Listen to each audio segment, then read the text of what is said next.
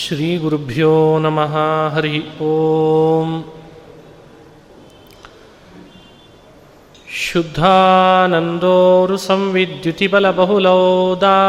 शुद्धानन्दोरुसंविद्युतिबलबहुलौदार्यवीर्यादिदेहम्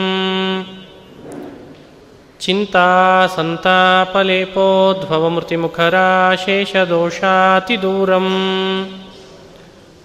सद्भिर्वैराग्यभक्तिश्रुतिमतिनियतध्यानजज्ञानयोगात् गम्यं वन्दे मुकुन्दाभिधममलमलं ब्रह्मवेदान्तवेद्यम् अभ्रमं भङ्गरहितम् अजडं विमलं सदा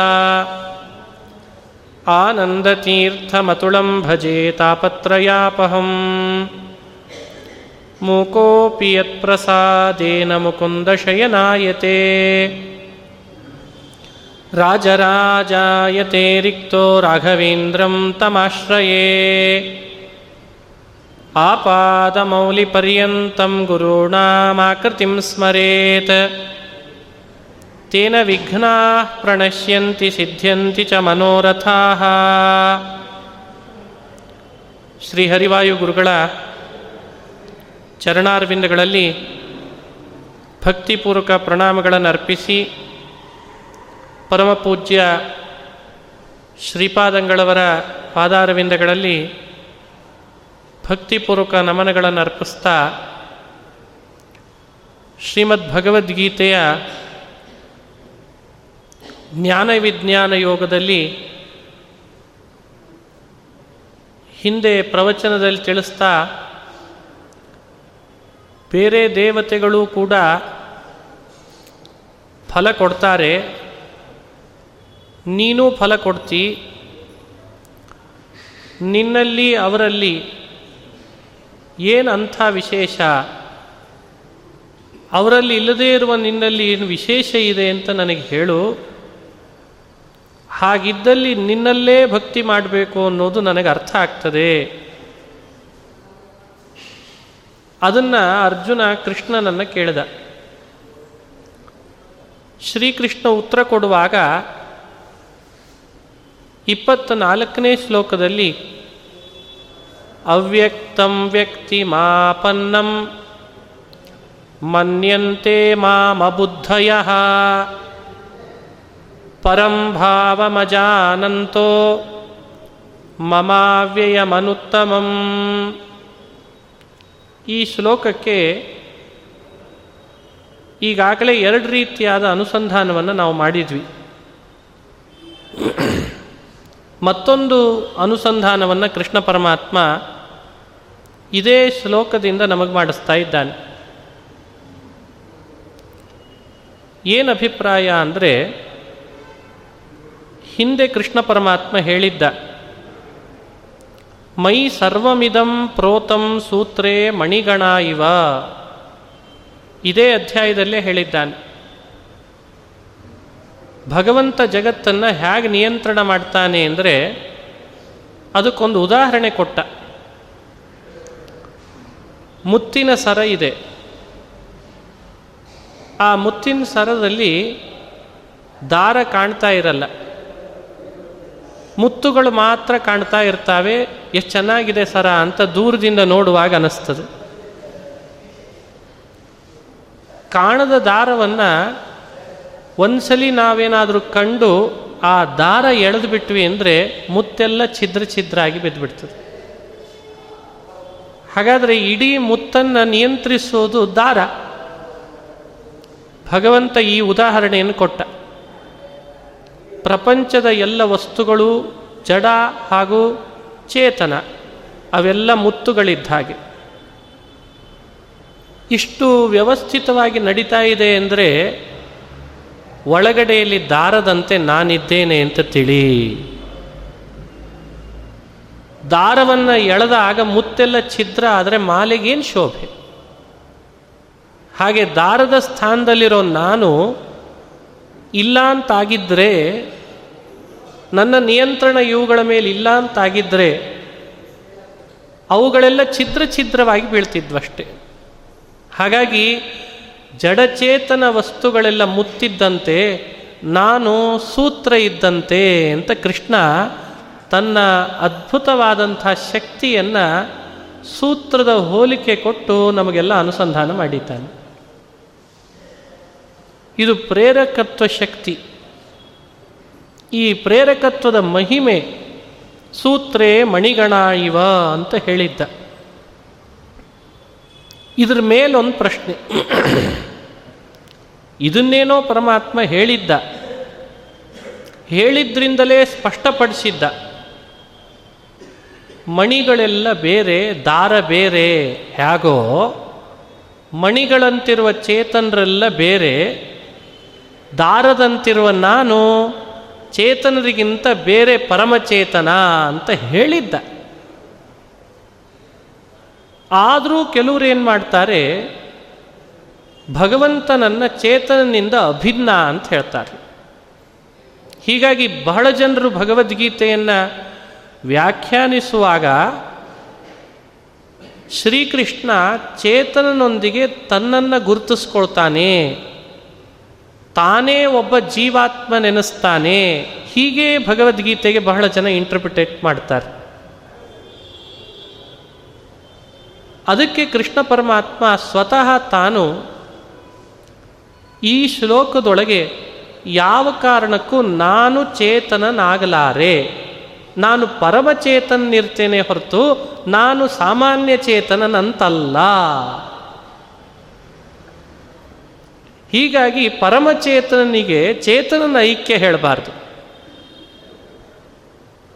ಇದು ಬಹಳ ಬಹಳ ದೊಡ್ಡ ಸಿದ್ಧಾಂತ. ಕೃಷ್ಣನ ಮಾತಿನಲ್ಲಿ ನಾವು ಕಾಣಬೇಕಾದದ್ದು.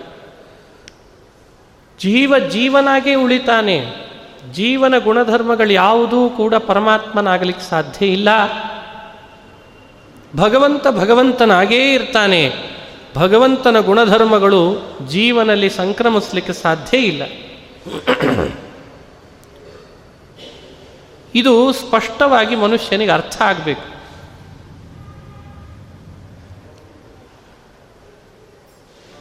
ಎಷ್ಟರ ಮಟ್ಟಿಗೆ ಅಲ್ಲಲ್ಲಿ ಅಲ್ಲಲ್ಲಿ ಜೀವ ಪರಮಾತ್ಮರ ಐಕ್ಯವನ್ನು ಸಾರುವ ಪ್ರಯತ್ನ ಬೇರೆ ಬೇರೆ ಥರದ ದೃಷ್ಟಾಂತಗಳಿಂದ ನಡೀತಾ ಇರ್ತದೆ. ಒಬ್ಬರು ಹೇಳಿದರು ಮೊನ್ನೆ, ಗಂಗಾ, ಕಾವೇರಿ, ಗೋದಾವರಿ, ಸರಸ್ವತಿ ನದಿಗಳಿದ್ದಾವೆ. ಈ ನದಿಗಳಿಂದ ಒಂದೊಂದು ಬಟ್ಲ ನೀರು ತಗೊಂಡು ಒಂದು ಕಪ್ ನೀರು, ಹಾಗೆ ಐದಾರು ನದಿಗಳಿಂದ ಐದಾರು ಕಪ್ ನೀರು ತಂದು ಒಂದು ಪಾಟ್ನಲ್ಲಿ ಹಾಕಿದರೆ ನೀರೆಲ್ಲ ಪಾಟ್ನಲ್ಲಿ ಸೇರ್ಕೊಳ್ತದೆ. ಆಮೇಲೆ ನೀವು ಅದರದ್ದೇ ಯಾವ್ಯಾವ ಕಪ್ಪಿನಲ್ಲಿ ಅವುಗಳನ್ನು ತಂದಿದ್ರಿ, ಪುನಃ ಆ ನದಿ ನೀರುಗಳನ್ನು ಬೇರ್ಪಡಿಸ್ರಿ ನೋಡೋಣ. ಆಗ್ತದ ಯಾರ್ದಾದ್ರೂ ಕೈಯಲ್ಲಿ? ಸೊ ಸೂಪರ್ ಸೋಲ್ ಅಂತ ಕರೀತಾರೆ ಕೆಲವರು. ಇವತ್ತಿನ ಭಾಷೆಯಲ್ಲಿ ಹೇಳ್ತೀನಿ. ಭಗವಂತ ಅಂದರೆ ಸೂಪರ್ ಸೋಲ್ ಜೀವರೆಲ್ಲ ಬರೀ ಸೋಲ್ ಈ ಗಂಗಾ ಕಾವೇರಿ ಸರಸ್ವತಿಗಳ ನೀರಿನ ಕಪ್ಪುಗಳಿದ್ದಂತೆ ಸೋಲ್ಗಳು. ಒಂದು ಪಾಟ್ನಲ್ಲಿ ಹಾಕಿದ ಕೂಡಲೇ ಸೂಪರ್ ಸೋಲ್ ಆಗಿಬಿಟ್ರೆ ಎಲ್ಲರೂ ಕೂಡ. ಒಂದು ವೇಳೆ ಜೀವ ಭಗವಂತರಿಬ್ಬರು ಬೇರೆ ಆಗಿದ್ದರೆ ಈ ಪಾಟ್ನಲ್ಲಿ ಹಾಕಿದಂಥ ನೀರುಗಳನ್ನು ಬೇರ್ಪಡಿಸ್ರಿ. ಸಾಧ್ಯವಾ ನಿಮಗೆ? ಸಾಧ್ಯವಿಲ್ಲ. ಹಾಗೆ ಪ್ರತಿಯೊಬ್ಬ ವ್ಯಕ್ತಿಯೂ ಕೂಡ ಗಂಗಾ ಕಾವೇರಿ ನೀರುಗಳ ಕಪ್ಪಿನಂತ ಇರ್ತೇವೆ ಒಂದು ಹಂತದ ತನಕ ಈಗ. ಯಾವಾಗ ನಮಗೆ, ನಮಗೇ ಆದ ಐಕ್ಯದ ಸಾಕ್ಷಾತ್ಕಾರ ಆಗ್ತದೆ, ಆಗ ನಾವು ನೀವುಗಳೆಲ್ಲ ಸೂಪರ್ ಸೋಲಾಗಿ ಪರಿವರ್ತಿತರಾಗಿ ಬಿಡ್ತೀವಿ ಹಾಗಾಗಿ ಜೀವ ಪರಮಾತ್ಮನಾಗ್ತಾನೆ ಅನ್ನಲಿಕ್ಕೆ ಇದಕ್ಕಿಂತ ಬಹಳ ದೊಡ್ಡ ಎಕ್ಸಾಂಪಲ್ ಯಾಕೆ ಬೇಕು ನಿಮಗೆ ಹೇಳಿ. ಇದು ಸಾಕಲ್ಲ. ಇದು ತುಂಬ ಜನರು ಅಲ್ಲಲ್ಲಲ್ಲಿ ಪರಮಾತ್ಮನೇ ಜೀವಾತ್ಮ, ಜೀವಾತ್ಮನೇ ಪರಮಾತ್ಮನಾಗ್ತಾನೆ ಎನ್ನುವ ಒಂದು ವಿಷಯವನ್ನು ಸಾಕಷ್ಟು ಕಡೆಯಲ್ಲಿ ಮಂಡನೆ ಮಾಡ್ತಾ ಬರ್ತಾರೆ. ಇಂಥ ಅನೇಕ ಪ್ರಶ್ನೆಗಳಿಗೆ, ಅನೇಕ ದೃಷ್ಟಾಂತಗಳಿಗೆ ನಾವು ಅಲ್ಲಲ್ಲಿ ಅಲ್ಲಲ್ಲಿ ಒಂದೊಂದು ಸಂದರ್ಭದಲ್ಲಿ ಎಡುವ ಪ್ರಸಂಗ ಬಂದೀತು. ಅಂಥವೆಲ್ಲ ನೋಡೇ ಕೃಷ್ಣ ಈ ಮಾತನ್ನು ಆಡ್ತಾನೆ ಎಷ್ಟು ಚೆನ್ನಾಗಿ ಹೇಳಿದಾನೆ ಕೃಷ್ಣ ಪರಮಾತ್ಮ. ಅವ್ಯಕ್ತಂ ವ್ಯಕ್ತಿ ಮಾಪನ್ನಂ ಮನ್ಯಂತೆ ಮಾಂ ಅಬುದ್ಧಯ. ಅರ್ಜುನ ವ್ಯಕ್ತಿಮಾಪನ್ನಂ ಮನ್ಯಂತೆ ಮಾಂ ಅವ್ಯಕ್ತಂ ಮಾಂ. ನಾನು ಅವ್ಯಕ್ತನಪ್ಪ. ಅರೆ, ನಾನು ಅವ್ಯಕ್ತನಾದವನು ನಾನಾದರೆ ಜೀವ ಯಾವಾಗಲೂ ವ್ಯಕ್ತಿಮಾಪನ್ನ.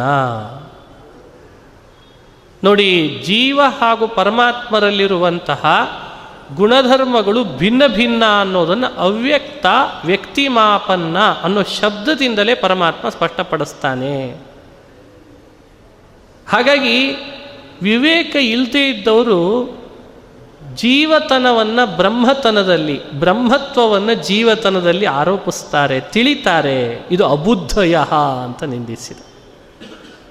ಒಂದು ವೇಳೆ ನೀನೇನಾದರೂ ಜೀವಾತ್ಮನನ್ನ ಪರಮಾತ್ಮನೆಂದು ತಿಳಿದಲ್ಲಿ ಅಬುದ್ಧಯ, ಅವಿವೇಕಿ ಅಂತ ಅನಿಸ್ಕೊಳ್ತಿ, ಬುದ್ಧಿಗೇಡಿ ಅಂತ ಕರೆಸ್ಕೊಳ್ತಿ, ಕೃಷ್ಣನ ನಿಂದೆ, ಕೃಷ್ಣನ ಬೈಗುಳ, ಕೃಷ್ಣ ಅಬುದ್ಧಯ ಅಂತ ಅವರನ್ನು ನಿಂದಿಸಿ ಹೇಳ್ತಾನೆ. ಯಾಕೆ? ನನ್ನಲ್ಲಿರೋ, ನನ್ನ ವ್ಯಕ್ತಿತ್ವ ಪರಂಭಾವಮಜಾನಂತೋ ಪರಂಭಾವಮಜಾನಂತಹ ಅವ್ಯಯಂ ಅನುತ್ತಮಂ.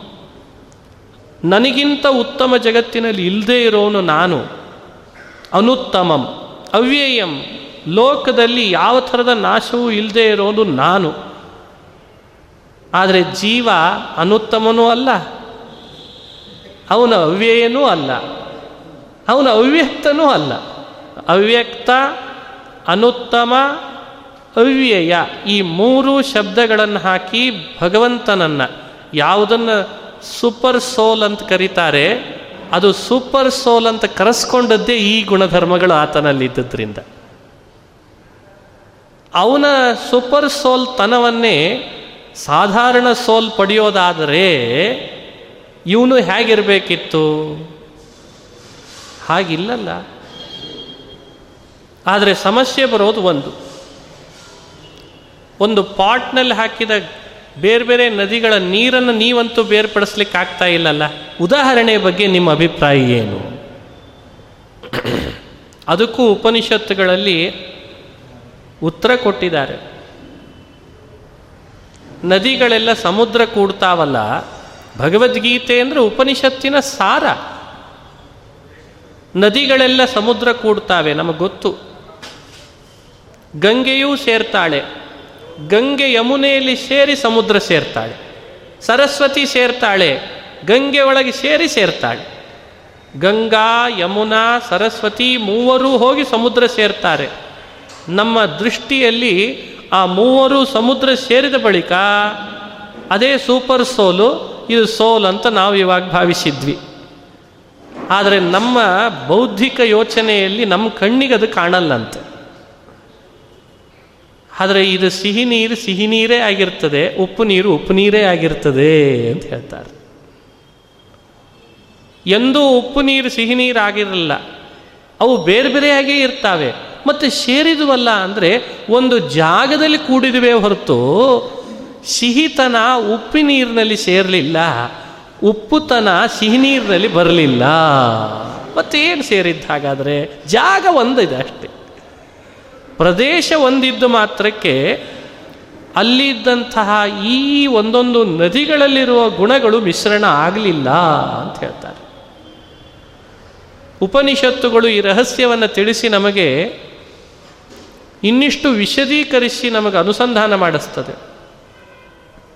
ನಮ್ಮ ನಿಮ್ಮೆಲ್ಲರಿಗೆ ಅವುಗಳನ್ನು ಬೇರ್ಪಡಿಸುವ ಶಕ್ತಿ ಇಲ್ಲ. ಆದರೆ ಬೇರ್ಪಡಿಸ್ಲಿಕ್ಕೆ ಆಗಲ್ಲ ಅಂತ ಭಾವಿಸಬಾರ್ದಂತೆ. ಯಾರು ಬೇರ್ಪಡಿಸ್ತಾನೆ ಅವುಗಳನ್ನು? ಸೂರ್ಯ ಬೇರ್ಪಡಿಸ್ತಾನೆ ಅಂತ ಹೇಳ್ತಾರೆ ಉಪನಿಷತ್ತುಗಳಲ್ಲಿ. ಸೂರ್ಯನಿಗೆ ಆ ಶಕ್ತಿ ಇದೆ. ಆತ ತನ್ನ ಗೋಭಿಹಿ, ತನ್ನ ಕಿರಣದಿಂದ ಎಲ್ಲ ನೀರನ್ನು ಮೋಡವಾಗಿ ಎವಾಪ್ರೇಟ್ ಮಾಡ್ತಾನಂತೆ. ನಿಮಗೆ ಆಶ್ಚರ್ಯ ಆಗ್ತದೆ. ಯಮುನಾ ನದಿ ಎಂದಾದರೂ ಬಿಳಿ ಆಯ್ತಾ? ಗಂಗೆ ಎಂದಾದರೂ ಕಪ್ಪಾಯ್ತಾ ಯಮುನೆ ಕಪ್ಪು, ಗಂಗೆ ಬಿಳಿ ಅಂತ ಎಲ್ರಿಗೊಂದು ಕಲ್ಪನೆಯಲ್ಲಿ ಸ್ಪಷ್ಟ ಗೊತ್ತಿದೆ ಇದು. ಎಷ್ಟು ಸಲ ಮಳೆಗಾಲ ಬಂದು ಹೋಗಿಲ್ಲ ಮೋಡಗಳಲ್ಲಿರುವ ನೀರು, ಸೂರ್ಯ ಆ ಮೋಡಗಳನ್ನು ಎವಾಪ್ರೇಟ್ ಮಾಡಿ ಸಮುದ್ರದಲ್ಲಿ ಎಲ್ಲ ನದಿಗಳು ಸೇರಿದ ಮೇಲೂ ಕೂಡ ಗಂಗೆ ನೀರನ್ನೇ ಶೇಖರಿಸಿ ಮೋಡವನ್ನು ಗಂಗಾ ಮೋಡ ಅಂಥೇಳಿ ಮಾಡಿರ್ತಾನಂತೆ.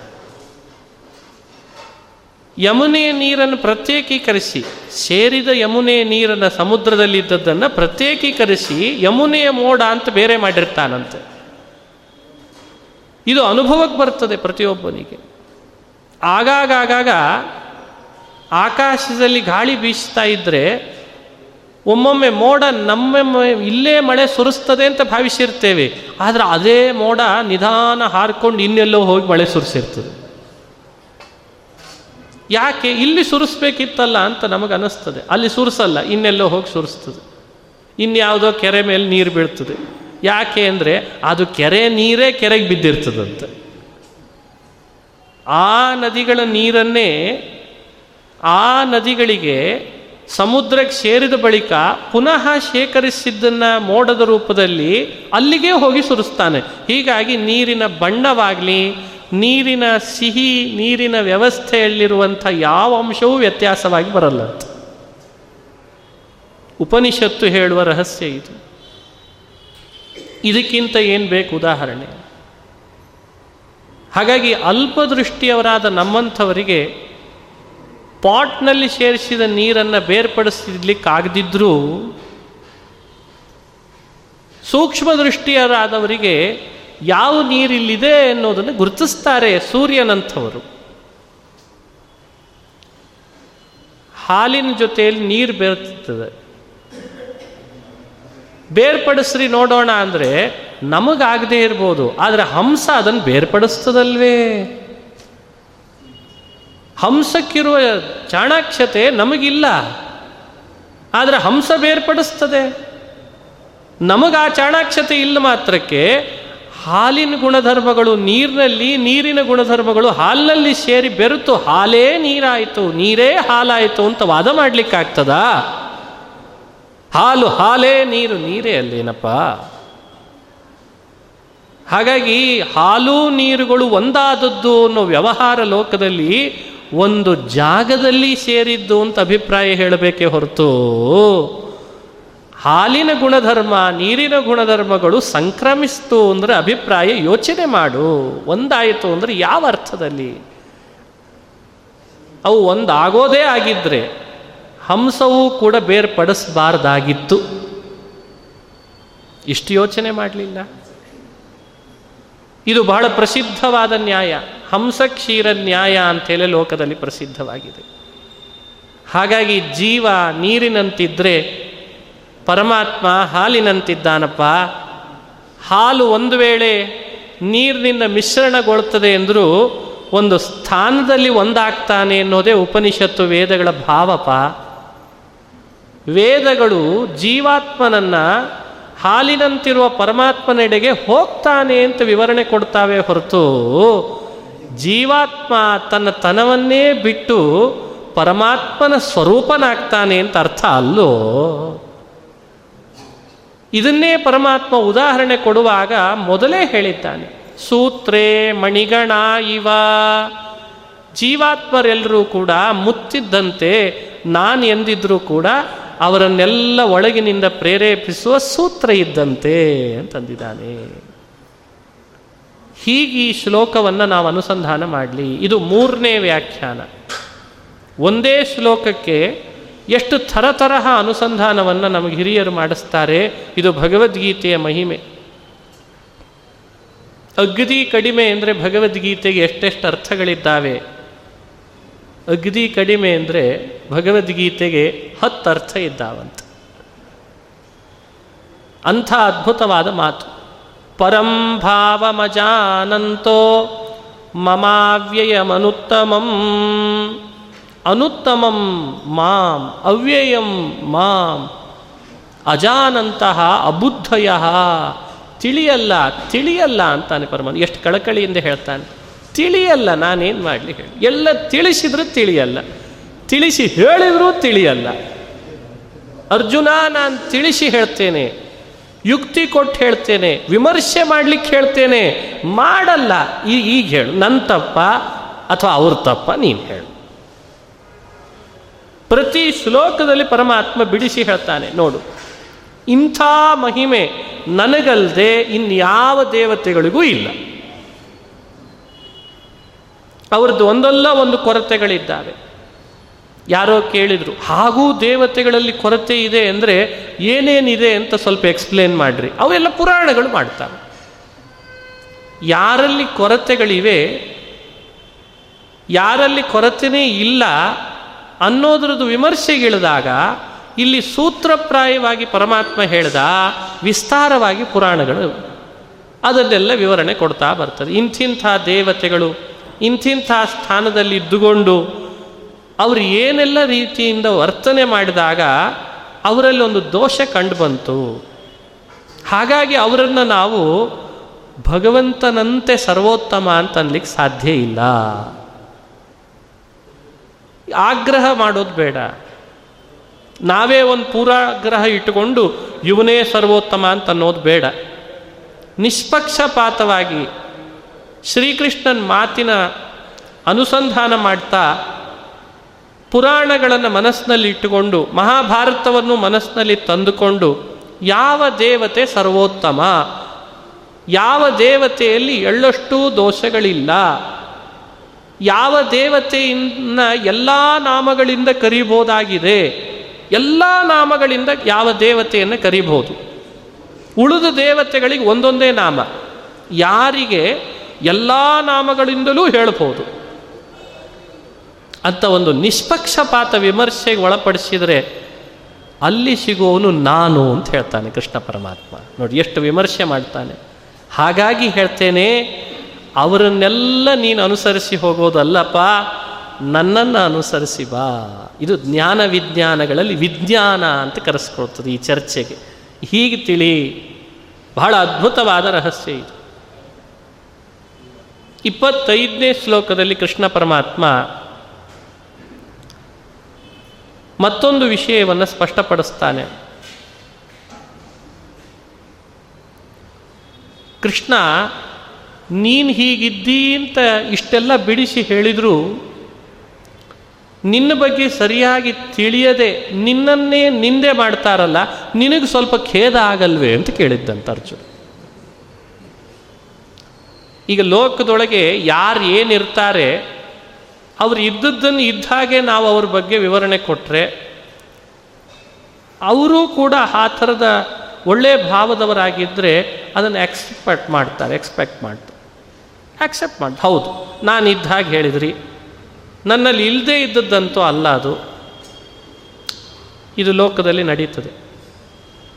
ಒಂದು ವೇಳೆ ಅವ್ರು ಇಲ್ಲದೇ ಇದ್ದದ್ದು ಅವರಲ್ಲಿ ಯಾವ್ದು ಏನಿರ್ತದೆ ಅದನ್ನು ತೆಗೆದು ಅವರಲ್ಲಿ ಹೇಳಿಬಿಡು. ಇದೇ ನಿಂದೆ ಅಲ್ವೇ? ಇದ್ದದ್ದು ಇಲ್ಲ ಅಂತ ಹೇಳಿಬಿಡೋದು. ಇದು ಇನ್ನೂ ನಿಂದೆ. ಇದ್ದದ್ದಿಲ್ಲ ಇಲ್ಲದೆ ಇದ್ದದ್ದು ಇದೆ. ಇದು ಎಲ್ ನಮ್ಮ ನಿಮ್ಮಂಥವರಿಗೆ ಮನಸ್ಸಿಗೆ ಖೇದ ಆಗ್ತದೆ.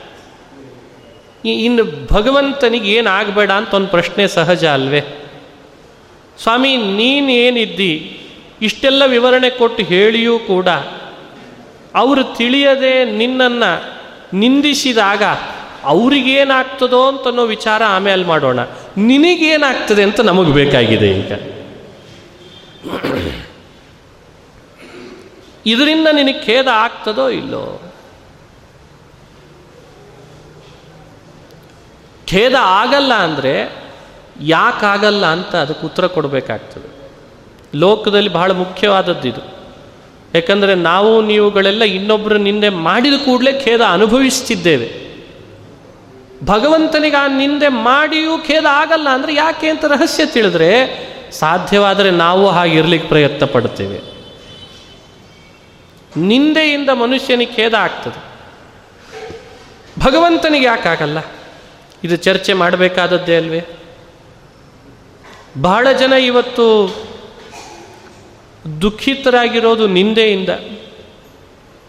ಮನೆ ಒಳಗೆ ಅನೇಕ ಥರದ ನಿಂದೆ. ಸಮಾಜದಲ್ಲಿ ಅನೇಕ ಥರದ ನಿಂದೆ. ಇವು ಮನುಷ್ಯನ ಮೇಲೆ ಪರಿಣಾಮ ಆಗೇ ಆಗ್ತಾವೆ. ಆದಾಗ ಮತ್ತೆ ಅವನು ತನ್ನ ಕೆಲಸದಲ್ಲಿ ಕುಂಠಿತನಾಗ್ತಾನೆ. ಇದೆಲ್ಲ ನಡೀತದೋ ಇಲ್ಲ ಪ್ರವೃತ್ತಿಯಲ್ಲಿ. ಹಾಗಾದರೆ ಭಗವಂತನಿಗೆ ಯಾಕೆ ಆಗ್ತಾ ಇಲ್ಲ? ಅದನ್ನು ದೇವರ ಬಾಯಲ್ಲೇ ಕೇಳಲಿಕ್ಕೆ ಇಷ್ಟಪಟ್ಟನಂತ ಅರ್ಜುನ. ನೋಡಿ, ಇದು ಎಂಥ ಅದ್ಭುತ ನೋಡ್ರಿ. ಅದಕ್ಕೆ ಕೃಷ್ಣ ಈ ಶ್ಲೋಕದಲ್ಲಿ ಹೇಳ್ದ, ನನಗೆ ನಿಂದೆ ಮಾಡಿಯೂ ಖೇದ ನನಗಾಗದೇ ಇರಲಿಕ್ಕೆ ಒಂದು ಅದ್ಭುತವಾದ ಕಾರಣ ಕೃಷ್ಣ ಕೊಟ್ಟ. ಇದನ್ನು ತಿಳಿಯೋದ್ರಿಂದಲಾದರೂ ನಾವು ನಮಗಾಗೋ ನಿಂದೆಯಿಂದ ನಮ್ಮ ಖೇದ ತಪ್ಪಿಸ್ಕೊಳ್ಬೋದು. ನಾಹಂ ಪ್ರಕಾಶ ಸರ್ವಸ್ಯ ಯೋಗ ಮಾಯಾ ಸಮಾವೃತ ಮೂಢೋಯಂ ನಾಭಿಜಾನಾತಿ ಲೋಕೋ ಮಾಮಜಮವ್ಯಯಂ. ಮೂಢೋಯಂ ನಾಭಿಜಾನಾತಿ ಅಹಂ ನ ಸರ್ವಸ್ಯ ಪ್ರಕಾಶ ಅಂದ ಕೃಷ್ಣ ಪರಮಾತ್ಮ. ಬಹಳ ಅದ್ಭುತವಾದ ಮಾತು. ನನಗೆ ಯಾಕೆ ಖೇದ ಆಗಲ್ಲ ಅಂತ ನಿನಗೊಂದು ಕುತೂಹಲ ಇದೆ ಅಲ್ಲ? ದೇವ್ರ ಪರ್ಸ್ನಲ್ ಪ್ರಶ್ನೆ ಇದು, ದೇವ್ರ ಬಗ್ಗೆ, ಅಲ್ವಾ? ಸಹಜ, ಯಾರಿಗಾದರೂ ಸ್ವಲ್ಪ ಪರ್ಸ್ನಲ್ ಪ್ರಶ್ನೆ ಕೇಳಿದ್ರೆ ಸಿಟ್ಟು ಬರ್ತದೆ. ನಿಮಗೆ ಯಾಕ್ರಿ ನಮ್ಮ ಪರ್ಸ್ನಲ್ಲು? ನಾವು ದುಃಖ ಪಡ್ತೇವೋ ಪಡೋದಿಲ್ವೋ? ಅಥವಾ ಯಾರಿಗೂ ಗೊತ್ತಾಗದೇ ಇದ್ದಂಗೆ ನಮ್ಮದೇ ಒಂದು ಕೋಣೆಯಲ್ಲಿ ಕೂತ್ಕೊಂಡು ಗೊಳೋ ಅಂತ ಹತ್ತು ಬರ್ತೇವೋ? ಯಾರೋ ಒಬ್ರು ಬೈದಿರ್ತಾರೆ, ಉಳಿದವ್ರ ಮುಂದೆ ಅದನ್ನು ಹೇಳ್ಕೊಳ್ಳಿಕ್ಕೆ ಆಗ್ತಿರಲ್ಲ ಒಬ್ಬರೇ ಕೂತ್ಕೊಂಡು ಗೊಳೋ ಅಂತ ಹತ್ತು ಬರ್ತೇವೋ? ಕೆಲವ್ರು ಹಂಗೆ ಮಾಡ್ತಾರೆ. ಎಷ್ಟು ಕಡೆ ನಡೆಯಲ್ಲ ಇದು ದಿನ. ಅವ್ರಿಗೆ ಹೇಳ್ಕೊಳ್ಳಿಕ್ಕಾಗಲ್ಲ ಅಳೋದು ಬಿಡಲ್ಲ. ಇದು ಪರ್ಸ್ನಲ್ ಪ್ರಶ್ನೆ ಪರ್ಸ್ನಲ್ ಕ್ವಶನ್ ಇದು. ಯಾಕಂದರೆ ಮನುಷ್ಯನಿಗೆ ಏನಾಗಿದೆ ಅಂದರೆ, ನೀವು ಸಂತೋಷ ಯಾವ್ಯಾವಾಗ ಪಡ್ತೀರಿ ಅಂತನ್ನೋ ಪ್ರಶ್ನೆ ಸಾಧಾರಣವಾಗಿ ಯಾರು ಕೇಳಲ್ಲ. ಯಾರಾದರೂ ಕೇಳ್ತಾರಾ, ನಿಮಗೆ ತುಂಬ ಖುಷಿ ಯಾವಾಗ ಆಗ್ತದೆ? ತುಂಬ ವಿರಳ ಇಂಥ ಪ್ರಶ್ನೆ ಕೇಳು. ಇದ್ರ ಬಗ್ಗೆ ತುಂಬ ಜಿಜ್ಞಾಸೆ. ಯಾಕೆ ನಿಮಗೆ ದುಃಖ ಯಾವಾಗ ಆಗ್ತದೆ? ಆಗದೆ, ದುಃಖ ಆಗದೇ ಇರೋದು ಹೆಂಗೆ ಹೆಂಗೆ ಮಾಡ್ಕೊಂಡ್ರಿ? ಇದು ದೊಡ್ಡ ಪ್ರಶ್ನೆ. ಹಾಗಾಗಿ ನಾನು ಆವಾಗ ಆವಾಗ ಅಂದ್ಕೊಳ್ತಿರ್ತೀನಿ ಭಗವದ್ಗೀತೆ ಕೃಷ್ಣನ ವೈಯಕ್ತಿಕ ಎಲ್ಲ ವಿಷಯಗಳನ್ನೂ ಇಷ್ಟು ಬಿಚ್ಚಿಟ್ಟ ಮೇಲೆ ಉಳಿತೇನು ಅಂತ. ಎಲ್ಲ ಅವನು ಒಳಗಿಳದೇ ಕೇಳ್ತಾರೆ, ಇನ್ನೇನು ಉಳಿಸಲ್ಲ ಅವನ ಬಗ್ಗೆ. ಎಲ್ಲ ಅವನು ಒಳಗಿಳಿದು ಒಳಗಿಳಿದು ಕೇಳ್ತಾನೆ ಅರ್ಜುನ. ಇದನ್ನು ಹೇಗೆ ಕಂಟ್ರೋಲ್ ಮಾಡ್ಕೊಳ್ತಿ, ಅದನ್ನು ಹೇಗೆ ಕಂಟ್ರೋಲ್ ಮಾಡ್ತಿ. ಇದನ್ನು ಹೇಗೆ ನಿಭಾಯಿಸ್ತಿ, ಅದನ್ನು ಹೇಗೆ ನಿಭಾಯಿಸ್ತಿ. ಛೇ ಛೇ ಛೇ ಛೇ. ಹಾಗಾಗಿ ಮನುಷ್ಯನಿಗೆ ನಿಧಾನ ಭಗವದ್ಗೀತೆ ಏನು ಮಾಡ್ತದೆ ಅಂದರೆ, ಕೃಷ್ಣನ ಈ ಕ್ವಶನ್ಸಿಗೆ ಅಂದರೆ ಅರ್ಜುನನ್ ಕ್ವಶನ್ಸಿಗೆ ಕೃಷ್ಣ ಉತ್ತರ ಕೊಡೋದನ್ನು ನೋಡಿ ಆದರೂ ನಮ್ಮ ಬದುಕಿನಲ್ಲಿ ಯಾವ ವ್ಯವಸ್ಥೆ, ಯಾವ ಪ್ರಸಂಗ, ಪರಿಸರವನ್ನು ಹೇಗೆ ನಿಭಾಯಿಸಬೇಕು ಅನ್ನೋದನ್ನು ಹೇಳ್ಕೊಡ್ತದೆ ಕೃಷ್ಣ ಒಂದು ಉತ್ತರ ಕೊಟ್ಟ. ಅದ್ರ ಕಡೆ ಗಮನ ಹರಿಸ್ಬೇಕಾದದ್ದೇ. ಯಾಕೆ ದುಃಖ ಆಗಲ್ಲ ಅನ್ಲಿಕ್ಕೆ ಕೃಷ್ಣ ಒಂದು ಏನು ಉತ್ತರ ಕೊಟ್ಟ ಅನ್ನೋದಿದೆ ಅಲ್ಲಿ. ಬೇರೆ ಏನಲ್ಲ. ಅವರೆಲ್ಲ ನನ್ನ ನಿಂದಿಸ್ತಾರೆ ಅಂತ ಹೇಳಿದ್ದೆಲ್ಲ ಅವರವರಿಗೆ ಅಜ್ಞಾನ ಬಂದಿದೆ ಅಂತ ಹೇಳಿದ್ನೆಲ್ಲ ಆ ಅಜ್ಞಾನ, ಆ ನಿಂದೆ ಅದೆಲ್ಲ ನನ್ನ ಅಧೀನವಾಗೇ ಮಾಡ್ತಾರೆ, ಅದಕ್ಕೆ ನಂಗೆ ದುಃಖ ಆಗಲ್ಲ ಅಂತಂದ. ಅವ್ರಿಗೆ ಬಂದ ಅಜ್ಞಾನ ಅದು ನನ್ನ ಅಧೀನವಾಗಿದೆ. ಮದಾಯತ್ತಂ, ಅವ್ರು ಯಾರೂ ನನ್ನ ಅಧೀನ ಅಲ್ಲದೆ, ನನ್ನ ನಿಯಂತ್ರಣಕ್ಕೆ ಒಳಪಡದೇ ಇದ್ದು ಏನಾದರೂ ಅವರು ನನ್ನನ್ನು ನಿಂದಿಸಿ ಅಜ್ಞಾನಕ್ಕೆ ಒಳಪಟ್ಟವರಾಗಿದ್ದರೆ, ಆಗ ನನಗೆ ಏನಾಗ್ತದೆ, ಏನಾಗಲ್ಲ ಅಂತ ನೀನು ಅನ್ಬೋದು. ಆದರೆ ಅವು ಕೂಡ ನನ್ನ ಅಧೀನವಾಗೇ ಇರ್ತದೆ. ಹೀಗಾಗಿ ಈ ಮಾತಿನಲ್ಲಿ ಕೃಷ್ಣ ಎಷ್ಟು ಅರ್ಥ ಇಟ್ಟಿದ್ದಾನೆ ನೋಡ್ರಿ. ಅವರಿಗೆ ನಾನು ನನ್ನ ಬಗ್ಗೆ ಏನು ಅಂತ ಅವರಿಗೆ ನಾನು ಎಕ್ಸ್ಪೋಸ್ ಮಾಡಲ್ಲ. ನಾಹಂ ಪ್ರಕಾಶ ಸರ್ವಸ್ಯ ಎಂದೂ ಮರಿಬಾರ್ದು ಈ ಮಾತನ್ನು. ಬಹಳ ಜನ ಕೇಳ್ತಾರೆ, ಇಷ್ಟು ಹೇಳಿದರೂ ಅರ್ಥ ಆಗಲ್ಲಲ್ಲ ಜನಕ್ಕೆ ಆಚಾರ್ಯ ಅಂತ. ಯಾಕಾಗಲ್ಲ ದೇವರಿಗೆ ಇಷ್ಟ ಇಲ್ಲ, ಆಗಲ್ಲ. ದೇವರಿಗೆ ಎಲ್ಲರ ಹತ್ರ ತನ್ನನ್ನು ತಾನು ಏನು ಅಂತ ಪರ್ಸ್ನಲ್ಲಿ ಹಂಚ್ಕೊಳ್ತಾನೆ ಅಂತ ಇಲ್ಲ. ನಾಹಂ ಪ್ರಕಾಶ ಸರ್ವಸ್ಯ, ನನ್ನ ಅರಿವು ಎಲ್ಲರಿಗೂ ಮುಟ್ತದೆ ಅಂತಿಲ್ಲ ನಾನು ಎಲ್ಲರಿಗೂ ನನ್ನ ವ್ಯಕ್ತಿತ್ವವನ್ನು ಎಕ್ಸ್ಪೋಸ್ ಮಾಡಿ ತೋರಿಸಿರ್ತೇನೆ ಅಂತ ಇಲ್ಲ ದೇವರು ಸ್ಪಷ್ಟ ಹೇಳಿಬಿಟ್ಟಿದ್ದಾನೆ. ಎಲ್ಲರನ್ನ ಮುಟ್ಸಲ್ಲ ನಾನು. ನನ್ನ ವ್ಯಕ್ತಿತ್ವ ಏನು ಅಂತ ತೋರಿಸಲ್ಲ. ಬಹಳ ಅದ್ಭುತವಾದ ಮಾತಿದು. ಒಂದು ಸಣ್ಣ ಕುಟುಂಬ, ತನ್ನ ಹೆಂಡತಿ, ತನ್ನ ಮಕ್ಕಳು ತನ್ನ ಮನೆ ತನ್ನ ಅಪ್ಪ, ಅಮ್ಮ ಒಂದು ಸಣ್ಣ ಪರಿವಾರ ಕಟ್ಕೊಂಡಿದ್ದೇನೆ. ಅವನೇ ಹೇಗೆ ತನ್ನ ಮನೆಯೊಳಗೆ ತನ್ನನ್ನು ನಿಭಾಯಿಸ್ಕೋತಿರ್ತಾನೆ ಅಂದರೆ ತನ್ನ ಅಪ್ಪ, ಅಮ್ಮನಿಗೆ ತನ್ನ ಬಗ್ಗೆ ಎಷ್ಟರ ಮಟ್ಟಿಗೆ ಗೊತ್ತಿರ್ತದೆ ಅಷ್ಟು ಹೆಂಡತಿ ಗೊತ್ತಿರಲ್ಲ. ಹೆಂಡತಿ ಎಷ್ಟರ ಮಟ್ಟಿಗೆ ಅಬ್ಸರ್ವ್ ಮಾಡಿ ಇವನನ್ನು ತಿಳ್ಕೊಂಡಿರ್ತಾಳೆ, ಅವಳ ಹತ್ರ ಎಷ್ಟು ಹಂಚಿಕೊಂಡಿರ್ತಾನೆ ಅಷ್ಟು ಮಕ್ಕಳಿಗೆ ಗೊತ್ತಿರಲ್ಲ. ಒಂದು ಸಣ್ಣ ಮನೆ ಒಳಗೆ ಇಷ್ಟಿದೆ ವ್ಯವಸ್ಥೆ. ಇನ್ನು ಇಡೀ ಪ್ರಪಂಚದ ಮನೆ ಒಳಗೆ ಆ ಭಗವಂತ ಅನ್ನೋ ಏನು ವ್ಯಕ್ತಿ ಇದ್ದಾನ, ತನ್ನನ್ನು ತಾನು ಯಾರಿಗೆ ತಾನು ತನ್ನ ಬಗ್ಗೆ ತಿಳಿಸ್ತಾನ, ಯಾರಿಗೆ ತನ್ನ ಬಗ್ಗೆ ತಾನು ತಿಳಿಸಲ್ಲ, ಇದನ್ನು ನಾವು ಕಂಟ್ರೋಲ್ ಮಾಡೋ ತಪ್ಪೇ. ಹಾಗೆ ಇಟ್ಕೊಂಡಿದ್ದೀನಿ ಅಂತ ಸ್ವತಃ ಕೃಷ್ಣ ಹೇಳ್ತಾನೆ. ಹಾಗಾಗಿ ಅಜ್ಞಾನದಿಂದ ನಿಂದಿಸ್ತಾ ಇದ್ದಾನಲ್ಲ, ಅವನನ್ನು ನೋಡಿಯೂ ನಾನು ಖುಷಿನೇ ಪಡ್ತೇನೆ ಎಂದಂತೆ. ಅವನಿಗೆ ಗೊತ್ತಿಲ್ಲಲ್ಲ, ನಾನು ನಿಂದಿಸ್ತಿದ್ದಾನೆ, ನಾನು ಯಾರು ಅಂತ. ಗೊತ್ತಿಲ್ಲದೆ ನಿಂದಿಸಿದರೂ ಖುಷಿ ಪಡ್ತೀನಿ. ಗೊತ್ತಿದ್ದು ನಿಂದಿಸಿದರೂ ಖುಷಿ ಪಡ್ತೀನಿ, ಭಗವಂತ. ಯಾಕೆ ಅಂದರೆ ನನ್ನ ತಿಳ್ಕೊಂಡವನು ನನ್ನ ಅಧೀನನೇ ನನ್ನ ತಿಳಿದಿದ್ದವನು ನನ್ನ ಅಧೀನನೇ. ಇದೇನದ, ಇದು ಯಾವತ್ತೂ ದುಃಖ ಆಗದೆ ಇರಲಿ ಕಾರಣ ಅಂತೆ ಭಗವಂತನಿಗೆ. ಅಂದರೆ ಜಗತ್ತಿನೊಳಗ ಕಂಟ್ರೋಲ್ ವ್ಯವಸ್ಥಾ ಯಾರಿಗೆ ಬಂದುಬಿಟ್ಟಿರ್ತದ, ಅವರು ನಾಲ್ಕು ಜನ ಬೈತಿದ್ರೆ ಅಷ್ಟು ಎತ್ತರದಲ್ಲಿ ಕಂಟ್ರೋಲ್ ಮಾಡೋರು ಇರ್ತಾರಲ್ಲ, ಅವ್ರು ಬೈಲಿ ಬಿಡು ಅಂತ ಇರ್ತಾರಂತೆ ಒಂದು ದೇಶದ ಪ್ರಧಾನಿ, ಎಷ್ಟು ಜನ ನಿಂದಿಸಲ್ಲ? ಅಂಥೇಳಿ ಒಬ್ಬೊಬ್ಬರಿಗೂ ಆವಾಗವಾಗೆ ಉತ್ತರ ಕೊಡ್ಲಿಕ್ಕೆ ಹೋದರೆ ಕೆಲಸ ಇಲ್ಲೇನು ಅವನಿಗೆ ಎಂಜಾಯ್ ಮಾಡಬೇಕಾಗ್ತದೆ. ಅರೆ, ಲೋಕದಲ್ಲಿ ಇದು ಬೇಗ ಸಿಗುವ ಉದಾಹರಣೆ ಅಂತ ಕೊಟ್ಟೆ ಅಷ್ಟೇ. ಇನ್ನು ಜಗತ್ತಿನ ವ್ಯವಸ್ಥೆಯನ್ನು ನೋಡುವ ಶ್ರೀಹರಿ, ನಿಂದಿಸೋರಿದ್ರೂ ಖುಷಿ ಪಡ್ತಾನೆ. ಅಜ್ಞಾನಿಗಳಿದ್ರೂ ಖುಷಿ ಪಡ್ತಾನೆ. ನನ್ನ ಹಿಡಿತ ಅಂತೂ ನಿಮಗೆ ತಪ್ಪಿದ್ದಲ್ಲ. ನೆನಪಿರಲಿ ಅಂತಾನೆ ಭಗವಂತ. ಇದು ಕೃತ್ರಿಮ ಅಲ್ಲ, ಅಥವಾ ಇದು ಸ್ವಾರ್ಥನೂ ಅಲ್ಲ, ಅಥವಾ ಈ ಸ್ವಾರ್ಥ ದೋಷವೂ ಅಲ್ಲ. ಇದು ಬಹಳ ವಿಶೇಷ.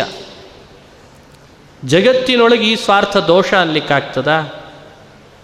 ಇದು ಭಗವಂತನ ವ್ಯವಸ್ಥೆ. ಯಾಕೆ ಅಂದರೆ ಅಜ್ಞಾನಿಗೆ ದೇವರ ಹಿಡಿತ ಎಂದೂ ತಪ್ಪಲ್ಲ. ಎಂದೂ ತಪ್ಪಲ್ಲ. ಅಥವಾ ಅದು ನಿನ್ನೆ ಮೊನ್ನೆ ಬಂದ ಹಿಡಿತನೂ ಅಲ್ಲ. ಎಂದಿದ್ರೂ ಭಗವಂತನ ಹಿಡಿತದಲ್ಲೇ ಇರ್ತಾನಂತೀವ ಹಾಗಾಗಿ ಪರಮಾತ್ಮ ಅಂದ, ನನಗೆ ನನ್ನನ್ನು ನಿಂದಿಸೋರಿಂದ ಖೇದ ಆಗಲ್ಲ. ಯಾಕೆ ಅಂದರೆ ಆ ನಿಂದಿಸೋನು ನನ್ನ ಹಿಡಿತದಲ್ಲಿ ಇದ್ದದ್ದಕ್ಕೆ ನಂಗೆ ಖೇದ ಆಗಲ್ಲ. ಎರಡು ಅರ್ಥ ನಿಂದನೆಗೆ ಪ್ರೇರೇಪಕ ನಾನಾಗಿದ್ದೇನೆ ಅಷ್ಟೇ ಅಲ್ಲ, ಇಂದಲ್ಲ ನಾಳೆ ನಿಂದನೆ ಮಾಡದೇ ಇದ್ದಂಗೆ ಪ್ರೇರೇಪಕನೂ ನಾನು ಆಗ್ತೇನೆ, ಆದರೆ ಆಗಿಲ್ಲ ಅಷ್ಟೇ, ಮಾಡಲ್ಲ ಅಷ್ಟೇ. ಅದು ನನ್ನ ಅಧೀನಪ್ಪ ಹೇಗೆ ಹೇಳಿದಾನೆ ಕೃಷ್ಣ. ಇದು ಭಗವಂತ ಮಾತನಾಡುವ ಒಂದು ಅದ್ಭುತವಾದ ಸ್ಟೈಲ್. ಅದಕ್ಕೆ ನನಗೆ ಖೇದ ಇಲ್ಲ. ಮೂಢೋಯಂ ನಾಭಿಜಾನಾತಿ. ಪರಮಾತ್ಮ ಯೋಗ ಮಾಯಾ ಸಮಾವೃತ ಅಂತಾನೆ. ಯೋಗ ಮಾಯಾ ಸಮಾವೃತ ಮೂಢ ಅಯಂ. ಹೇಗೆ ಬೈದ ನೋಡ್ರಿ ಭಗವಂತ. ಅನಿವಾರ್ಯ ಆಯಿತು. ಯಾರು ಅಧೀನರಾಗಿರ್ತಾರಲ್ಲ, ಅವ್ರಿಗೆ ಬೈಸ್ಕೊಳ್ಳೋದು ತಪ್ಪಿದ್ದಲ್ಲ. ಅಲ್ಲ, ಅವರು ಜ್ಞಾನಿನೇ ಇರ್ಬೋದು, ಅಜ್ಞಾನಿನೇ ಇರ್ಬೋದು. ಜ್ಞಾನಿಗಳಾದರೆ ಬೈದೇ ಇರ್ಬೋದು. ದಡ್ಡ ಆದರೆ ಮಾತ್ರ ಬೈಸ್ಕೊಳ್ಳೇಬೇಕಂತ ಎಷ್ಟು ಆಫೀಸರ್ಸ್ ಹತ್ರ ಬೈಸ್ಕೊಂಡಿಲ್ಲ ನಾವು ಎಲ್ಲ? ಎಷ್ಟೆಷ್ಟು ಮೇಲಧಿಕಾರಿಗಳ ಹತ್ರ ಬೈಸ್ಕೊಂಡಿಲ್ಲ ಸಣ್ಣ ಸಣ್ಣ ತಪ್ಪಿಗೆ ದೊಡ್ಡ ದೊಡ್ಡ ಬೈಗಳ ಬೈಸ್ಕೊಂಡಿಲ್ವೇ ಯಾಕೆ? ಅಧಿಕಾರ! ಅರೆ, ಈ ಅಧಿಕಾರವೇ ಇಷ್ಟಂದ್ರೆ ಇನ್ನು ದೇವರ ಅಧಿಕಾರ ಹೇಗಿರಬೇಡ? ಮೂಢೋ ಎಂಬಂತಂದ ಭಗವಂತ. ನನ್ನನ್ನು ತಿಳಿಲಿಕ್ಕೆ ಅವಕಾಶ ಕೊಟ್ಟು, ಹೊಗಳಲಿಕ್ಕೆ ಅವಕಾಶ ಕೊಟ್ಟು, ಸ್ತುತಿಸಿ, ತನ್ನನ್ನು ಉದ್ಧಾರ ಮಾಡ್ಕೊಳ್ಳಿಕ್ಕೆ ಅವಕಾಶ ಕೊಟ್ಟರೂ ಮಾಡ್ಕೊಳ್ಳದೆ ಇದ್ದರೆ ಮತ್ತೆ ಮೂಢೋ ಎಂ ಅಂತ, ಮೂಢ ಅಂತ ಬೈದ್ರೆ ತಪ್ಪೇ? ಮತ್ತೆ ಏನಂತ ಬೈಬೇಕು ಹೇಳ್ರಿ. ಏನಪ್ಪ, ಅವಕಾಶ ಇರಲಿಲ್ಲ, ಬುದ್ಧಿ ಇರಲಿಲ್ಲ ಚಾಣಾಕ್ಷತೆ ಇರಲಿಲ್ಲ, ಅದಕ್ಕೆ ದೇವ್ರ ಬಗ್ಗೆ ತಿಳ್ಕೊಳ್ಳಿಕ್ಕಾಗಲಿಲ್ಲ ಸಮಯ ಇರಲಿಲ್ಲ, ತುಂಬ ಕಡಿಮೆ ಇತ್ತು, ಅದಕ್ಕೆ ಭಗವಂತನ ಬಗ್ಗೆ ತಿಳ್ಕೊಳ್ಳಿಕ್ಕಾಗಲಿಲ್ಲ ಹಂಗಿಲ್ಲ.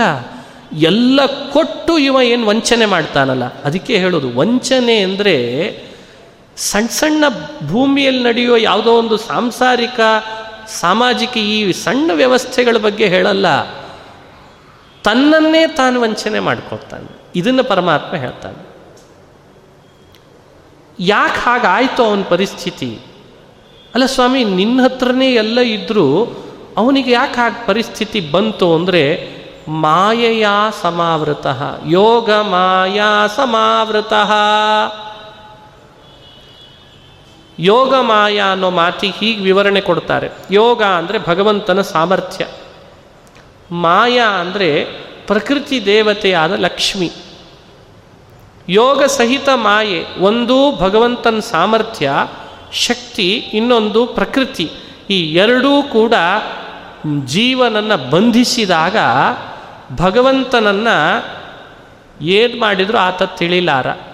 ಅವ ಎಷ್ಟು ನಿಚ್ಚಳ ಇರಬಹುದು ದೊಡ್ಡ ವಿಜ್ಞಾನಿ ಇರಬಹುದು ಆದರೆ ಭಗವಂತನ ಬಗ್ಗೆ ಅವನಿಗೆ ತಿಳಿಲಿಕ್ಕಾಗಲ್ಲ ಅಂತ. ಇತ್ತೀಚೆಗೆ ಕೆಲವು ಸೆಕ್ಯೂರಿಟಿ ಸಿಸ್ಟಮ್ಗಳು ಬಂದಿದ್ದಾವೆ ವ್ಯಕ್ತಿ ಇರಲ್ಲ. ಎಲ್ಲ ರೇಸ್ನಿಂದ ನಿಯಂತ್ರಣ ಮಾಡ್ತಾರೆ. ವಜ್ರಗಳನ್ನು ಸೆಕ್ಯೂರ್ ಮಾಡಿ ಇಡ್ತಾರೆ. ರಕ್ಷಣೆಗೆ ಹೇಗೆ ಇಡ್ತಿದ್ದಾರೆ ಅಂದರೆ ಒಂದು ಸಣ್ಣ ಗ್ಲಾಸ್ ಡಬ್ಬಿ. ಸಪೋಸ್ ಗ್ಲಾಸ್ ಡಬ್ಬಿಯನ್ನು ತೆಗೆದ್ರೂ ಕೂಡ ಕೈ ಹಾಕಿ ತಗೊಳ್ಳಿಕ್ಕೆ ಬರಲ್ಲ. ಯಾಕೆ ಅಂದರೆ ಸುತ್ತಲೂ ಕರೆಂಟಿನ ರೇಸ್ ಬಿಟ್ಟಿರ್ತಾರೆ.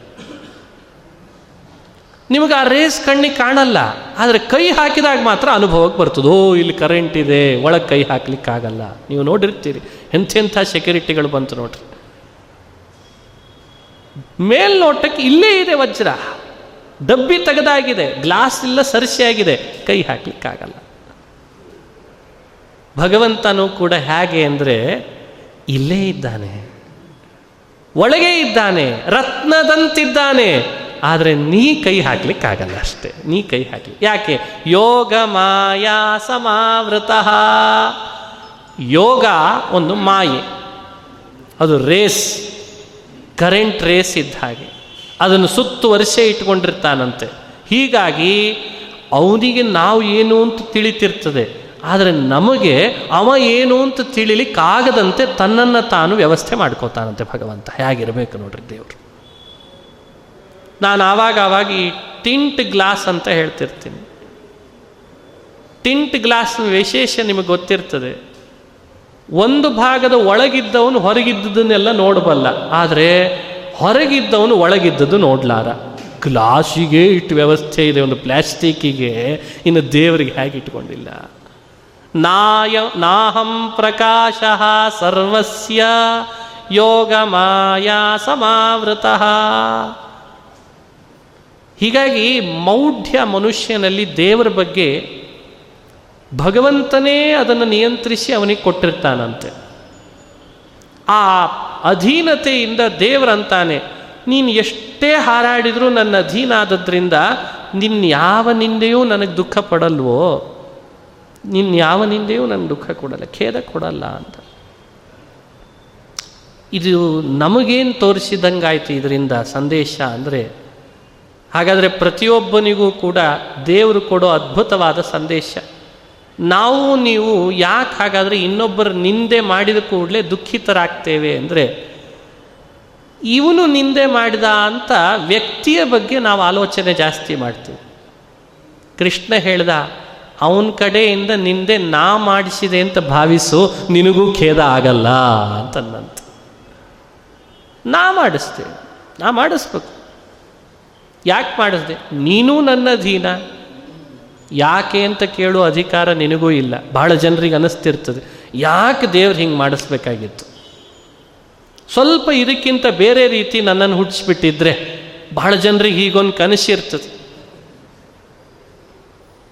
ಮನೆ ತುಂಬ ರತ್ನ, ವಜ್ರ, ವೈಡೂರ್ಯ, ಸುಖದ ಸುಪ್ಪತ್ತಿಗೆಯಲ್ಲಿ ಹುಟ್ಟಿಸ್ಬಿಟ್ಟಿದ್ರೆ ಎಷ್ಟು ಚೆನ್ನಾಗಿರ್ತಿತ್ತು.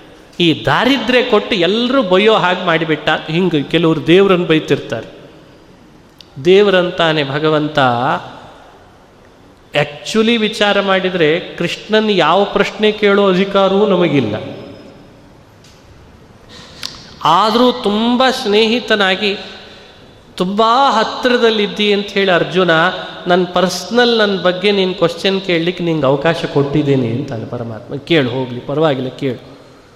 ಉತ್ತರ ಹೇಳಬೇಕು ಅಂತ ನಿಯಮ ಇಲ್ಲ. ಆದರೂ ಉತ್ತರ ಹೇಳ್ತೇನೆ. ನಿನಗೆ ಯಾಕೆ ಉತ್ತರ? ಅತೀ ಸ್ನೇಹಿತನಾಗಿದ್ದಿ ಅನ್ನೋ ಕಾರಣಕ್ಕೆ ಉತ್ತರ ಹೇಳ್ತೇನೆ. ಇದರ ಲಾಭಾಂಶ ಮನುಷ್ಯ ಹ್ಯಾಕ್ ಪಡಿಬೇಕು. ಅತೀ ಸ್ನೇಹಿತನಿಗೆ ಕೊಡೋ ಉತ್ತರ ಎಲ್ಲ ಇವತ್ತು ಬಿಚ್ಚಿಟ್ಬಿಡ್ತಲ್ಲ ಭಗವದ್ಗೀತೆ. ಇದು ಪರ್ಸ್ನಲ್ ಡೈರಿ ಆ್ಯಕ್ಚುಲಿ ಯಾರಾದರೂ ಪರ್ಸ್ನಲ್ ಡೈರಿ ಇನ್ನೊಬ್ರಿಗೆ ಓದ್ಲಿಕ್ಕೆ ಕೊಡ್ತಾರಾ? ಕೊಡ್ರಿ ನೋಡೋಣ. ಏಯ್, ಅದು ಪರ್ಸ್ನಲ್ ಅಂತಾರೆ. ನಮ್ದು ಏನಿರ್ತದೆ ಹಣೆ ಬಾರಕ್ಕೆ ಪರ್ಸ್ನಲ್ ಡೈರಿ ಅದೇ ಬೆಳಗ್ಗೆ ಆಫೀಸಿಗೆ ಹೋಗಿ ರಾತ್ರಿ ಬರ್ತೇನೆ ಅಂತ ಇಷ್ಟು ಹೇಳೋದನ್ನು ಪರ್ಸ್ನಲ್ ಡೈರಿ ಮೇಂಟೈನ್ ಮಾಡ್ತೀವಿ. ಇನ್ನು ಶ್ರೀಹರಿ ಜಗದೊಡೆಯ ಅವನದೆಲ್ಲ ಬಿಚ್ಚಿಟ್ಟು ಬಿಡ್ತಾನೆ. ನಾನು ನೋಡಿ ಈ ಥರದ್ದೊಂದು ಸೂತ್ರ ಬಳಸ್ತೇನೆ. ಯಾವತ್ತೂ ನನ್ನ ನಿಂದೆ ಮಾಡಿದವರಿಂದ ನನಗೆ ಖೇದ ಆಗದೇ ಇರೋ ಹಾಗೆ ನಾನು ಹೀಗೊಂದು ಸೂತ್ರ ಬಳಸಿದ್ದೇನೆ. ಏನು? ಎಲ್ಲರನ್ನ ನನ್ನ ಕಂಟ್ರೋಲಲ್ಲಿ ಇಟ್ಕೊಂಡಿದ್ದೇನೆ ಎಲ್ಲರೂ ಕಂಟ್ರೋಲಿಗೆ ಬಂದ ಮೇಲೆ ಬೈದ್ರೇನು, ಹೊಗಳಿದ್ರೇನು, ತೆಗಳಿದ್ರೇನು ಸುಮ್ಮನಿದ್ರೇನು ನನ್ನ ಕಂಟ್ರೋಲ್ ಅಂತೂ ತಪ್ಪಲಿಲ್ವಾ ಹಿಂಗಾಗಿ ನನಗೆ ಖೇದ ಇಲ್ಲಪ್ಪ. ನೀನು ಈ ಸೂತ್ರ ಬಳಸಾಗಾದ್ರೆ ಏನು? ಯಾರು ಬೈದ್ರೇನು, ಹೊಗಳಿದ್ರೇನು, ತೆಗಳಿದ್ರೇನು, ಅವರೆಲ್ಲ ಅವನ ಕಂಟ್ರೋಲ್ ಅಂತ ಇಷ್ಟು ತಿಳಿದು ಬಿಡು, ನಿನಗೂ ಖೇದ ಆಗಲ್ಲ ಅಂತಂದಂತ ಇವನಾಗಿ ಬೈಲಿಲ್ಲ. ಏನೋ ಒಂದು ಕಾರಣ ಇದೆ, ಬಯಸ್ತಿದ್ದಾನೆ. ಇವನಾಗಿ ನನ್ನನ್ನು ಥಳಿಸ್ಲಿಲ್ಲ. ಏನೋ ಒಂದು ಕಾರಣ ಇದೆ ಒಳಗಡೆಯಲ್ಲಿ. ಯಾಕಂದರೆ ಬೈಲಿಕ್ಕೆ, ಹೊಗಳಿಕೆ ಇವನೆಷ್ಟರ ಮಟ್ಟಿಗೆ ಸ್ವತಂತ್ರ? ಒಳಗೊಬ್ಬನಿದ್ದಾನೆ ಅವನು ಏನೋ ಮಾಡಿಸ್ಲಿಕ್ಕೆ ಹೊರಟಿದ್ದಾನೆ. ಈ ವಿವೇಕವನ್ನು ಪರಮಾತ್ಮ ಕೊಡಿಸ್ತಾನೆ ನಮಗೆ. ಇದ್ರ ಮೇಲೆ ಮತ್ತೊಂದು ಪ್ರಶ್ನೆ ಅರ್ಜುನ ಕೇಳ್ದ. ಭಗವಂತ ಜೀವನ ಜೊತೆಯಲ್ಲಿ ಅತಿ ಹತ್ತಿರದಲ್ಲಿರೋನು ಅಂದರೆ ನೀನೊಬ್ಬನೇ ನೋಡ್ರಿ ಅರ್ಜುನ ಎಷ್ಟು ಪ್ರಶ್ನೆ ಕೇಳ್ತಾನೆ ನೋಡ್ರಿ. ಅತಿ ಹತ್ತಿರದಲ್ಲಿ ಜೀವನ ಜೊತೆಯಲ್ಲಿರೋನು ನೀನೊಬ್ಬನೇ ನಿನ್ನನ್ನು ಅತಿ ಹತ್ತಿರದಲ್ಲಿ ಇಟ್ಕೊಂಡವನು ಅಂದ್ರೆ ಜೀವ ಒಬ್ಬನೇ. ಅಂತೂ ಇಂತೂ ನಿಮ್ಮಿಬ್ಬರಿಗೆ ಅತಿ ಹತ್ತಿರ ವ್ಯವಸ್ಥೆ. ಹಾಗಾಗಿ ನಾವು ಖುಷಿಯಿಂದ ಇರಬೇಕ್ರಿ, ನಮ್ಗೆ ಅತಿ ಹತ್ತಿರದಲ್ಲಿದ್ದಾನೆ ಶ್ರೀಹರಿ ಅಂತ. ಇದ್ರ ಮೇಲೆ ಪ್ರಶ್ನೆ ಕೇಳ್ತಾನೆ ಅರ್ಜುನ. ನೀನು ಜೀವನನ್ನು ನಿಯಂತ್ರಿಸ್ತಿ, ಜೀವನಿಗೆ ಅಜ್ಞಾನ, ಜೀವನಿಗೆ ನಿನ್ನನ್ನು ನೀನು ಪೂರ್ಣ ಎಕ್ಸ್ಪೋಸ್ ಮಾಡಲ್ಲ, ಎಲ್ಲ ಸರಿ. ಯಾವಾಗಲಾದರೂ ಒಮ್ಮೆ ಜೀವನ ಅಜ್ಞಾನ ನಿನಗೂ ಬರ್ತದ ಹೆಂಗೆ ಅಂತ ಜೀವನ ಬಗ್ಗೆ. ಯಾರ್ದಾದ್ರೂ ಒಬ್ಬ ಜೀವನ ಬಗ್ಗೆ, ಓ, ಇವ ಏನು ಅಂತ ನಿನಗೂ ಗೊತ್ತಿಲ್ಲದ ಒಂದು ಅವಸ್ಥೆಗೆ ತಲುಪ್ತೀಯಾ ಹೇಗೆ ಅಂತ ಪ್ರಶ್ನೆ. ಕ್ವಶನ್ ಹೇಗಿದೆ ನೋಡ್ರಿ ಇದು. ಈಗ ಸಮಸ್ಯೆ ಏನು ಅಂತ ಹೇಳ್ತೀನಿ. ಒಂದು ಪರದೆ ಸರಿಸ್ತೇವೆ. ಸರಿದ ಪರದೆ ಮಧ್ಯದಲ್ಲಿ ಏನು ಸರಿಸಿರ್ತೇವೆ ಅಥವಾ ಪರದೆ ಎಳಿತೇವೆ, ಸರಿಸೋದು, ಎಳೆದಿರ್ತೇವೆ. ಆ ಭಾಗದಲ್ಲಿದ್ದವರಿಗೂ ಈ ಭಾಗದಲ್ಲಿದ್ದವರು ಕಾಣಲ್ಲ, ಈ ಭಾಗದಲ್ಲಿದ್ದವರಿಗೂ ಆ ಭಾಗದಲ್ಲಿ ಇದ್ದವರು ಕಾಣಲ್ಲ. ಇದು ವ್ಯವಸ್ಥೆ ನೀವು ನೋಡ್ತಿರ್ತೀರಿ. ಭಗವಂತ ಹೇಳ್ದ ನನ್ನ ಹಾಗೂ ಜೀವನ್ ಮಧ್ಯದಲ್ಲಿ ಒಂದು ಮಾಯೆ ಅನ್ನೋ ಪರದೆ ಇದೆ. ಆ ಪರದೆಯ ಮಹಿಮೆಯಿಂದ ಜೀವ ನನ್ನನ್ನು ಪೂರ್ಣ ತಿಳಿಲಾರ. ನನ್ನ ಬಗ್ಗೆ ಜೀವ ಏನು ತಿಳಿಬೇಕೋ ತಿಳಿದೆ ಅಜ್ಞಾನಕ್ಕೆ ಒಳಗೆ ಹಾಕ್ತಾನೆ ನನ್ನನ್ನು ಬೈಕ, ಬೈತಾನೆ. ನನ್ನ ಬಗ್ಗೆ ಮೂಢನಾಗ್ತಾನೆ ಅಂತ ಕೃಷ್ಣ ಹೇಳ್ದ. ಅದಕ್ಕೆ ಅರ್ಜುನಕ್ಕೆ ಪ್ರಶ್ನೆ ಕೇಳ್ದ. ಹಾಗಾದರೆ ಆ ಮಾಯೆ ಪರದೆ ನಿನ್ನ ಹಾಗೂ ಜೀವರ ಮಧ್ಯದಲ್ಲಿ ಸೇರಿದಾಗ ಅವನಿಗೆ ನಿನ್ನ ಬಗ್ಗೆ ಸರಿಯಾಗಿ ಅರಿವು ಮೂಡದೇ ಇರೋ ಹಾಗೆ ಆಗ್ತದೆ. ಹೇಗೋ? ಹಾಗೆ ಆ ಮಾಯೆಯಿಂದಲೇ ನಿನಗೂ ಕೂಡ ಜೀವನ ಬಗ್ಗೆ ಹಾಗೇ ತಿಳಿಯದಂತ ಆಗ್ತದ ಹೇಗೆ? ಇದ್ರ ಲಾಭಾಂಶ ನೋಡ್ರಿ. ಏನು ಲಾಭಾಂಶ ಅಂತ ಹೇಳ್ತೀನಿ. ದೇವರಿಗೆ ನಮ್ಮ ಬಗ್ಗೆ ಯಾವುದಾದ್ರೂ ಒಂದು ವಿಷಯದ ಬಗ್ಗೆ ಅರಿವಿಲ್ಲ ಅಂತ ಅನಿಸಿದರೆ ಕೂಡಲೇ ನಾವು ಮಾಡಬಾರ್ದು ಮಾಡ್ಲಿಕ್ಕೆ ಚಲೋ ಆಗ್ತದೆ. ಅನುಕೂಲ ಆಗೋದು ಆವಾಗಲೇ. ಯಾವಾಗ ಅಂದರೆ ಏನೂ ದೇವರಿಗೆ ನಮ್ಮ ಬಗ್ಗೆ ಗೊತ್ತಿಲ್ಲ ಅಂತಲ್ಲ, ಯಾವುದೋ ಒಂದಿಷ್ಟು ವಿಷಯಗಳು ನಮ್ಮ ಬಗ್ಗೆ ದೇವರಿಗೂ ಗೊತ್ತಿಲ್ಲ ಅಂತಾಗಿಬಿಟ್ರೆ ಏನಾಗಬೇಡ ಯೋಚನೆ ಮಾಡ್ರಿ. ಹಾಗೆ ಅನಿಸ್ತದ ಹಾಗಾಗ್ತದ ಇದು ಅರ್ಜುನನ್ ಪ್ರಶ್ನೆ. ಒಂದು ಪರದೆ ಹಾಕಿದ ಮೇಲೆ ಈ ಭಾಗದ ಆ ಭಾಗದ ಎರಡೂ ಕಡೆಯಲ್ಲಿದ್ದವರಿಗೆ ಪರಸ್ಪರವಾಗಿ ಇವರ ಬಗ್ಗೆ, ಅವರಿಗೆ, ಅವರ ಬಗ್ಗೆ ಇವರಿಗೆ ತಿಳುವಳಿಕೆ ಇಲ್ಲದಂತೆ ಮಾಯೆಯನ್ನು ಪರದೆ ಹಾಕಿದಾಗ ಜೀವನಿಗೆ ನಿನ್ನ ಬಗ್ಗೆ ತಿಳಿಯದಂತ ಆಗ್- ಆಗ್ತದೆ ನಿಜ. ಹೌದು, ಹಾಗೆ ನಿನಗೂ ಜೀವನ ಬಗ್ಗೆ ತಿಳುವಳಿಕೆ ಇಲ್ಲದಂತ ಆಗ್ತದಾ. ಹಂಗಾದರೆ ನೋಡ್ರಿ, ನಾಳೆಯಿಂದ ಏನಾಗಬೇಡ. ಲಾಭ ಏನು ಅಂತ ಗೊತ್ತಾಯ್ತಲ್ಲ ನಮಗೆ? ಈಗ ತನಿಖೆ ಮಾಡಲಿಕ್ಕೆ ಹೋಗ್ತಾರಲ್ಲ, ಅವರು ಈ ಥರದ್ದೇ ಒಂದು ಗ್ಲಾಸ್ ರೂಮ್ ಅಂತ ವ್ಯವಸ್ಥೆ ಮಾಡಿರ್ತಾರೆ. ಆ ಗ್ಲಾಸ್ ರೂಮಿನ ವ್ಯವಸ್ಥೆ ಒಳಗೆ ಯಾರು ಖೈದಿ ಇರ್ತಾನೆ ಅವನನ್ನು ಕರ್ಕೊಂಡು ಬರ್ತಾರೆ. ಒಬ್ಬ ಅಧಿಕಾರಿ ಮಾತ್ರ ಒಳಗೆ ಹೋಗ್ತಾನೆ. ಉಳಿದ ಅಧಿಕಾರಿಗಳೆಲ್ಲ ಗ್ಲಾಸ್ ರೂಮಿನ ಹೊರಗೇ ಇದ್ದು ಅವನನ್ನು ನೋಡ್ತಾ ಇರ್ತಾರೆ. ಆದರೆ ಖೈದಿಗೆ ನನ್ನನ್ನು ಬೇರೆಯವರು ನೋಡ್ತಿದ್ದಾರೆ ಅಂತ ಗೊತ್ತಾಗಲ್ಲ. ಹಾಗೆ ಮಾಡಿರ್ತಾರೆ ವ್ಯವಸ್ಥೆ. ಇದೇನೋ ಇಲ್ಲೋ? ಒಬ್ಬ ಖೈದಿಯನ್ನು ತನಿಖೆ ಮಾಡಲಿಕ್ಕೆ ಇಷ್ಟು ವ್ಯವಸ್ಥೆ ಇಟ್ಕೊಂಡಿದ್ದಾರೆ ಒಳಗಿದ್ದವನಿಗೆ ಕಾಣಲ್ಲ. ಆದರೆ ಹೊರಗಿನಿಂದ ನೋಡ್ತಾರೆ. ಹೀಗೆ ಅದು ನಾನಾ ಥರದ ಗ್ಲಾಸಿನಲ್ಲೇ ವೆರೈಟಿ ಗ್ಲಾಸ್ಗಳಿದ್ದಾವೆ. ಈ ಭಗವಂತ ಹೇಗೆ ಅಂತ ಪ್ರಶ್ನೆ. ಅದಕ್ಕೆ ಉತ್ತರ ಕೊಡಲಿಕ್ಕೆ ಈ ಮಾತು ಬಂತಂತ. ನಾನು ನನ್ನ ಬಗ್ಗೆ ಜೀವರಿಗೆ ಪ್ರಕಟಗೊಳಿಸದಂತೆ ಇಟ್ಟುಕೊಂಡಿರ್ತೇನೆ, ಆದರೆ ಜೀವನ ಬಗ್ಗೆ ನಾ ಮಾತ್ರ ಎಲ್ಲ ಮಾಹಿತಿಯನ್ನು ಇಟ್ಟುಕೊಂಡಿರ್ತೇನೆ ಅಂತಂತ. ವೇದಾಹಂ ಸಮತೀತಾನಿ ವರ್ತಮಾನಾನಿ ಚಾರ್ಜುನ ಭವಿಷ್ಯಾಣಿ ಚ ಭೂತಾನಿ ಮಾಂತು ವೇದ ನ ಕಶ್ಚನ ದೇವರ ಅದ್ಭುತವಾದ ವ್ಯಕ್ತಿತ್ವ, ಎಷ್ಟು ಘನ ವ್ಯಕ್ತಿತ್ವ ಭಗವಂತಂದು ನೋಡ್ರಿ. ಈಗಿಂದು ತಿಳಿದಿದ್ದೇನೆ, ಮುಂದಿಂದು ತಿಳಿದಿದ್ದೇನೆ, ಹಿಂದಿಂದು ತಿಳಿದಿದ್ದೇನೆ ಯಾವುದೂ ಬಿಟ್ಟಿಲ್ವೋ ನನ್ನ ಬಗ್ಗೆನೂ ನಾ ತಿಳಿದಿದ್ದೇನೆ, ಅವನ ಬಗ್ಗೆನೂ ತಿಳಿದಿದ್ದೇನೆ. ಇನ್ನೇನು ಬೇಕು ಹೇಳ್ರಿ. ಯಾವುದೂ ಬಿಟ್ಟಿಲ್ಲ. ಆದರೆ ನನ್ನ ಬಗ್ಗೆ ಅವ ಏನೂ ತಿಳಿಯಲ್ಲ. ಅಂತ ಕೃಷ್ಣ ಪರಿಚಯಿಸ್ತಾನೆ. ನಾಳೆಯ ದಿವಸ ಆ ಭಾಗವನ್ನು ಮತ್ತಷ್ಟು ವಿಸ್ತಾರ ಮಾಡೋ ಪ್ರಯತ್ನ ಮಾಡೋಣ. ಶ್ರೀಕೃಷ್ಣಾರ್ಪಣಮಸ್ತು ಹರಯೇ ನಮಃ.